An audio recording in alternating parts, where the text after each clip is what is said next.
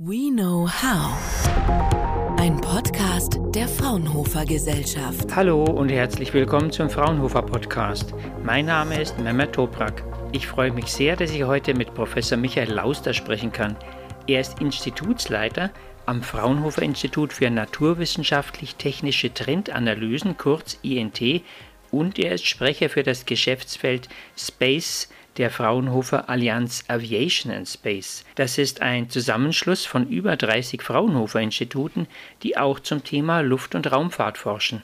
Unser Gesprächsthema heute passt dazu, Satellitennetzwerk. Als die Sowjetunion im Oktober 1957 den ersten Satelliten ins All schoss, kreiste der noch ganz alleine um die Erde. Heute sind ca. 5500 Satelliten im Orbit. Und demnächst sollen noch ein paar hundert dazukommen denn Europa plant etwas sehr Großes, ein europäisches Satellitennetzwerk.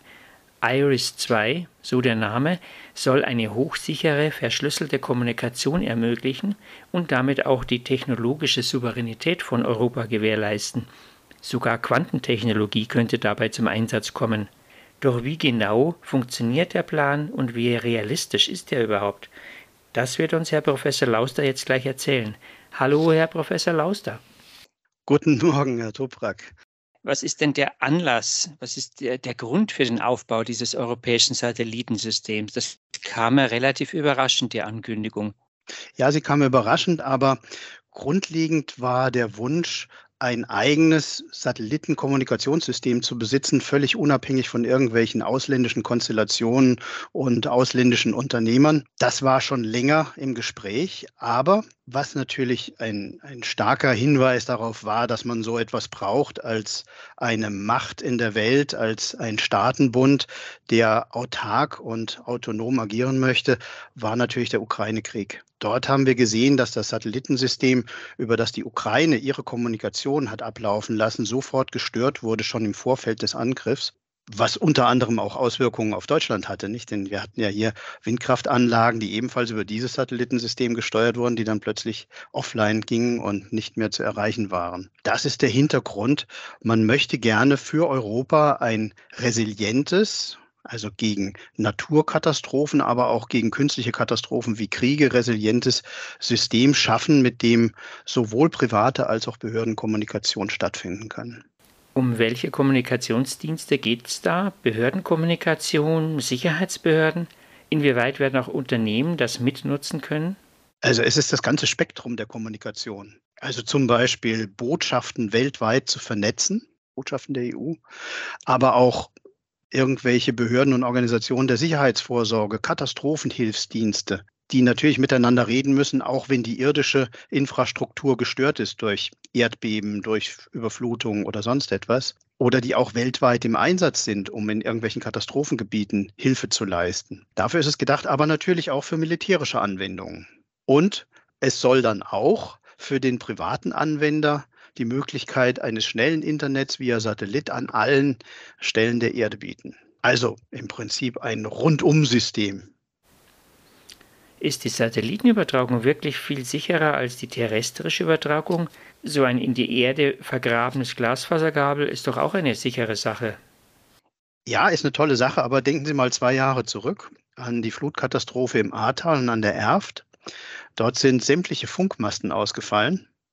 Das heißt, es war in den Flutgebieten praktisch keinerlei Kommunikation mehr möglich. Und das wäre natürlich durch ein Satellitensystem sehr viel äh, sicherer und besser zu überbrücken gewesen, als man das jetzt mit irgendwelchen Hilfsmitteln versucht hat, zum Beispiel mit alten Analoggeräten. Aber es gibt natürlich auch Flecken auf dieser Erde, die sind per se terrestrisch schlecht zu erreichen, zum Beispiel in der Arktis. Es gibt viele Gebiete in Afrika, wo die Funkabdeckung irdisch nur ganz schwer zu machen ist. Und auch auf hoher See ist natürlich eine Kommunikation ähm, sehr schwierig, wenn ich das Ganze nicht über Satellit laufen lasse. Also insofern ist ein Satellitensystem durchaus berechtigt und kann die irdische Infrastruktur sehr sinnvoll ergänzen. Und kann die Fraunhofer Gesellschaft hier mitgestalten? Was werden Fraunhofer Institute hier beitragen können? Ja, wie gesagt, wir haben 30 Institute, die in dieser Allianz drin sind, aber drumherum sitzen natürlich noch ganz viele weitere Institute, die alle tolle Kompetenzen haben. Und die mit diesen Kompetenzen natürlich dazu helfen können, ein solches System aufzubauen. Dazu kommt, dass Fraunhofer schon vom Auftrag her sehr stark in der Nähe der Industrie ist. Das heißt, wir können die Bedarfe der Industrie entgegennehmen und können dort relativ schnell neue Dinge entwickeln, die die Industrie braucht. Und das ist genau der Hintergrund für dieses System, dass man mit der Industrie zusammen aufbauen möchte. Also wenn man sich die Finanzierungsstruktur anschaut, dann werden ähm, rund 60 Prozent von einem Industriekonsortium kommen müssen, um dieses System zu installieren. Und wir gehen davon aus, dass dort natürlich ein riesiger Bedarf an Forschung und Entwicklung sein wird. Könnten Sie uns ein paar Beispiele bringen für Technologien von Fraunhofer Instituten? Ja, ähm, ich habe gerade gestern Abend eine Einladung bekommen zum Launch-Event für den Heinrich-Hertz-Satelliten. Und auf dem Heinrich-Hertz-Satelliten ist zum Beispiel ein vollkommen neuer äh, Onboard-Prozessor, also ein Sender-Empfänger-Prozessor, der frei programmiert werden kann, der auch dann noch programmiert werden kann, wenn der Satellit schon im Orbit ist. Das ist eine vollkommen neue Technologie, sichert aber die Anpassung der Satelliten an moderne Entwicklungen, wenn sich zum Beispiel irgendwelche Wellenformen ändern sollten oder so etwas. Und das bringt natürlich für eine solche Konstellation, wie sie geplant ist mit Iris-2, unendliche Vorteile, denn sie haben dann die Möglichkeit, diese Konstellation immer auf dem neuesten Stand zu halten. Ähm, mein eigenes Institut hat einen innovativen Strahlungssensor entwickelt, der die Strahlenbelastung von Elektronik direkt am Ort, dort wo sie auftritt, misst und hilft, die Satelliten, falls eine erhöhte Strahlenbelastung aufkommen sollte, in einen sicheren Zustand zu fahren.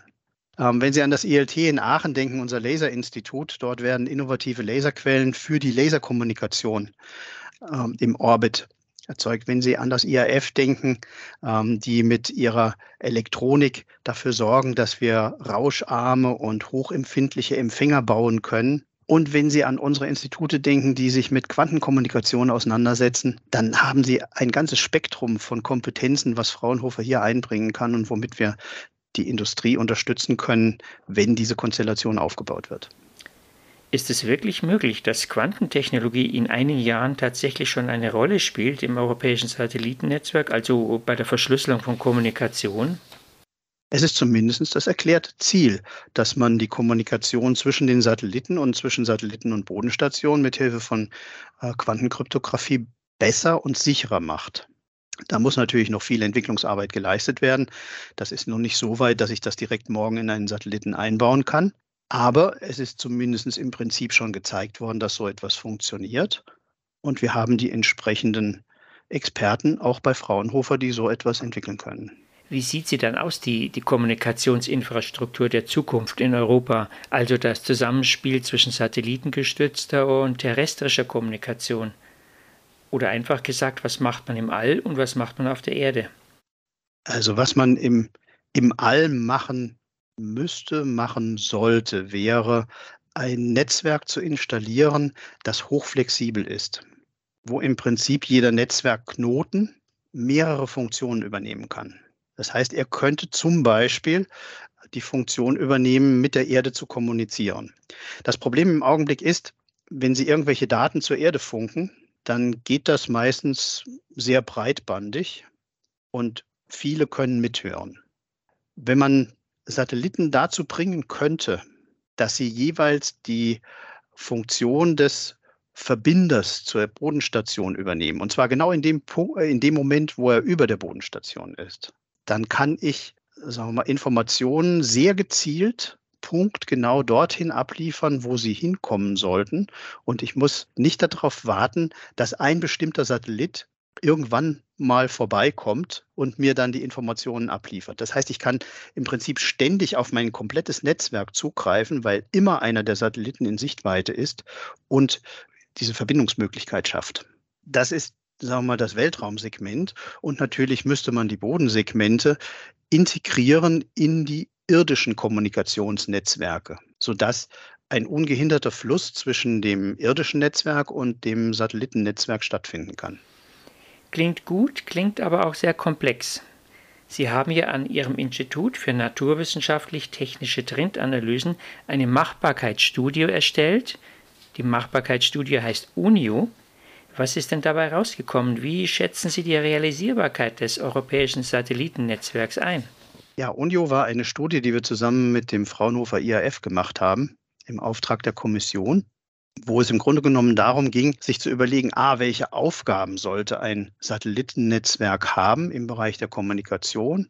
Wie könnte das aussehen? Wer könnte das dann tatsächlich entwickeln und bauen?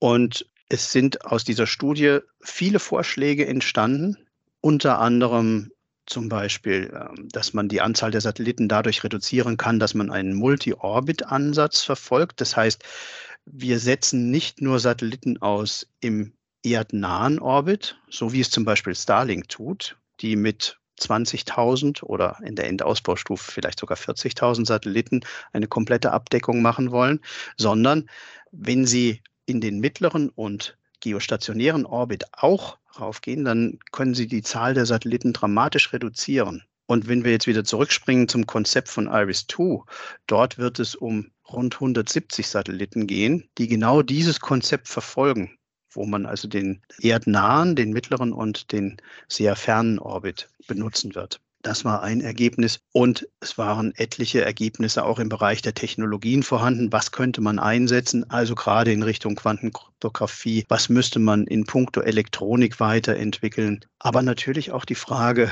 wie kriege ich denn diese vielen Satelliten ins All? Also welchen Launcher brauche ich, um so einen Multi-Orbit-Ansatz verfolgen zu können? Das sind nur ein Teil der Ergebnisse und die liegen, wie gesagt, die Studie ist abgeschlossen, der Kommission vor. Und wir werden sehen, was davon in die aktuellen Pläne dann tatsächlich einfließt. In den letzten Jahren häufen sich ja die Berichte über Weltraumschrott. Der ist sehr gefährlich. Der entsteht, wenn Satelliten kollidieren, wenn Satelliten mit Teilen kollidieren. Noch mehr Satelliten, die zusammenstoßen können, noch mehr gefährlicher Müll, der durch die Umlaufbahn rast. Wie kann man dieser Gefahr begegnen? Das ist eine ganz berechtigte Sorge. Und es gibt ein ja, Phänomen, das nennt sich das Kessler-Syndrom. Kessler war ein Wissenschaftler bei der NASA, der hat das erste Mal darüber berichtet, nämlich die äh, lawinenartige, ja, der lawinenartige Anstieg von Weltraummüll dadurch, dass Satelliten miteinander kollidieren, Schrottteilchen erzeugen, die wieder mit anderen Satelliten kollidieren. Und am Ende haben wir solche lawinenartigen Vorgänge, die die ganze Orbitschale im Prinzip zumüllen. Wir haben jede Menge Schrott da oben.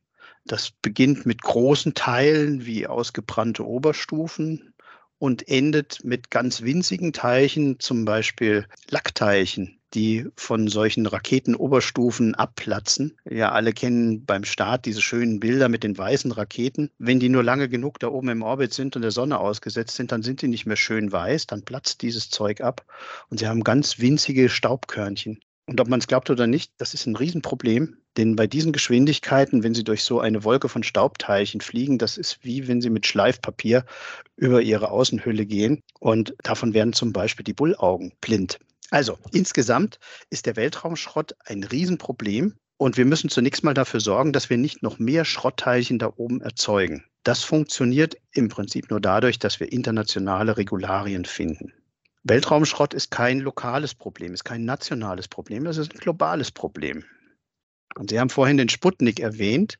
In dem Moment, als Sputnik in den Orbit ging, haben wir als Menschen unsere Umwelt um ein weiteres Gebiet erweitert, nämlich um den Weltraum, zumindest mal um den erdnahen Weltraum. Wir müssen erkennen, dass das genauso wie die, Rest, äh, die anderen Teile unserer Umwelt, die Meere, die Atmosphäre, die Wälder, ein schützenswerter Bereich ist und dass wir den nicht ohne weiteres verschmutzen können. Aber wie gesagt, das ist ein globales Problem. Im Augenblick ist es tatsächlich noch so, dass jede Nation das Ganze für sich sieht und für sich in Anspruch nimmt, dass sie völlig autark irgendwelche Dinge dort veranstalten kann. Das wird in Zukunft nicht mehr gehen. Wir brauchen, ähnlich wie bei der Luftfahrt, internationale Regularien, die den Launch, aber auch den Deorbit regulieren. Das heißt, ich muss Mechanismen finden, wie ich Dinge, die ich nach da oben bringe, auch gesteuert wieder zurückbringe, sodass sie nicht die Orbits verschmutzen.